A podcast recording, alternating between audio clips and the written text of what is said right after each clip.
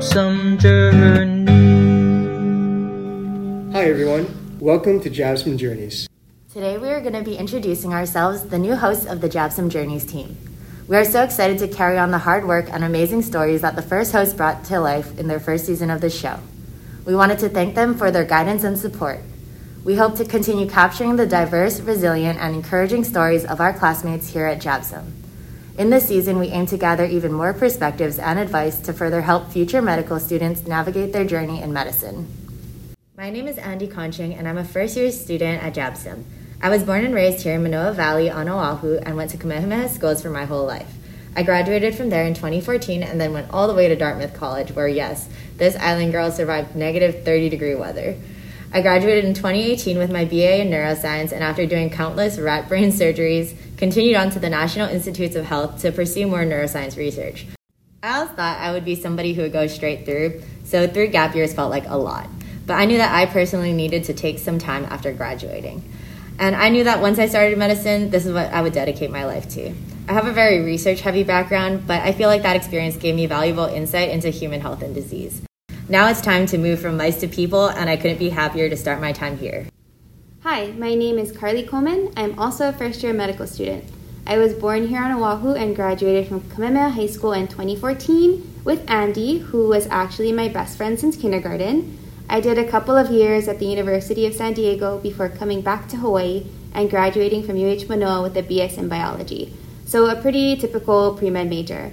I applied right out of college to JABSOM, thinking, why not? But knowing I definitely wasn't prepared, and surprise, I didn't get in. I ended up taking that next year to improve my MCAT score and resume. I became part of a research project at the UH Cancer Center, started a special needs swim program, retook some science classes, and was part of the Native Hawaiian Student Pathway to Medicine program.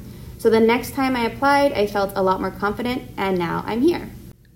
Hi, my name is Jason Sito, and I'm yet another first year medical student. I was born in Boston but moved to Oahu when I was three years old. I went to Iolani School from K through 12 and then Amherst College in Western Massachusetts, where I majored in biology. After graduating, I came home and worked as an EKG technician at the Queen's Medical Center.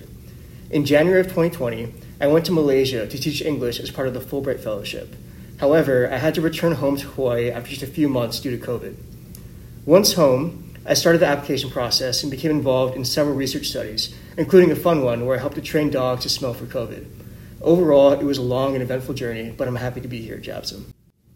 Hi, my name is Jonathan Loy, and I'm also a first year medical student. I was born and raised here in Aiea, Oahu, but I graduated from Kalani High School in 2016. I went to UH Manoa and started pursuing a degree in biochemistry, but I ended up taking so many classes in my first two years where I had extra time, so I decided to add on a double major and graduated in 2020 with a BS in biochemistry and BA in microbiology. I didn't want to rush my application during school, so I decided to take a gap year where I became an emergency department scribe. I applied during my gap year and now here I am. How's it, everybody? My name's Cam Ho Ching, and I grew up on the north shore of Oahu in Laie. I did my undergraduate degree in physiology and developmental biology at Brigham Young University in Utah. And to prepare for medical school, I just did a lot of things that I really loved to do, that I was passionate about.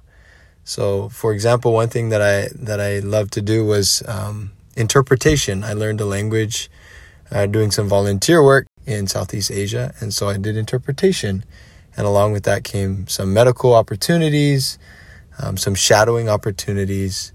And that really helped me. And it gave me a lot of opportunities to interact with people, with patients, and to grow my skills. And it was a great blessing. And I'm happy to be here.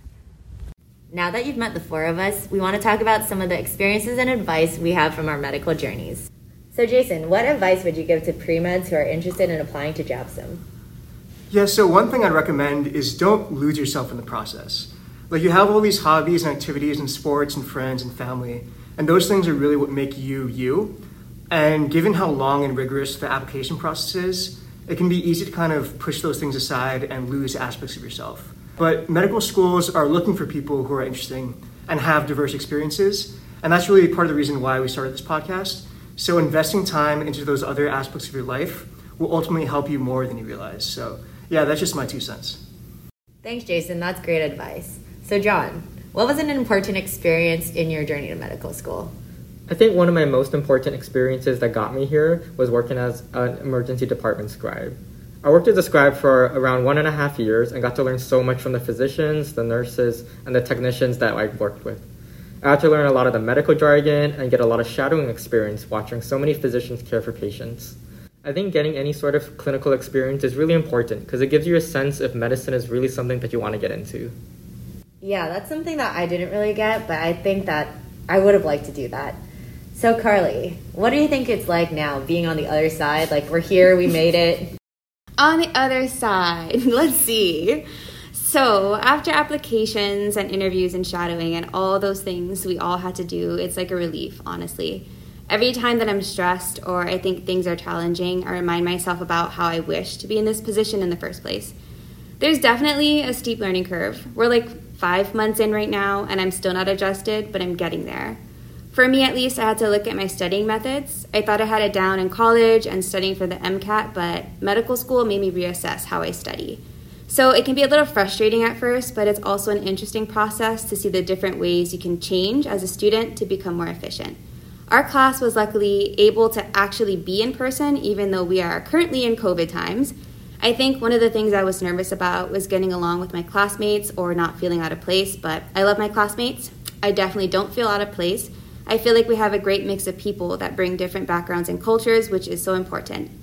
Academic wise, like I was saying, yeah, it can be challenging and some things might feel confusing. Sometimes I feel like there's a lot of things to do and like I don't know when it's due or where I'm supposed to submit it, so it can get overwhelming, especially from the MD1 to MD2 transition where we're going from two finals to four finals, but it's forced me to be on top of things. I feel like if I can hang on, then so can you. Just really try to find a good support system. There's a lot of great faculty that are willing to help. Just don't be afraid to venture outside your comfort zone. That would be my biggest advice. Yeah, I think that I can't stress the support system thing enough. I think that that was really important and remains important. And you have to keep, like, you know, staying in contact with all those people that brought you here and, you know, just continue to hold on to that. So that brings us to the end of our first brief introduction episode. In the first episode of our real season, we're going to be talking with a fellow first year student who is the youngest in our class, Ryan Nguyen. We're excited to hear about his unique journey into medical school. Thank you for joining in. We have so many exciting things planned for this season and look forward to you joining us as we explore the journeys of our classmates. If you have any comments or suggestions for this series, please fill out the feedback survey posted on our website. Thanks and see you next time on JABSOM Journeys.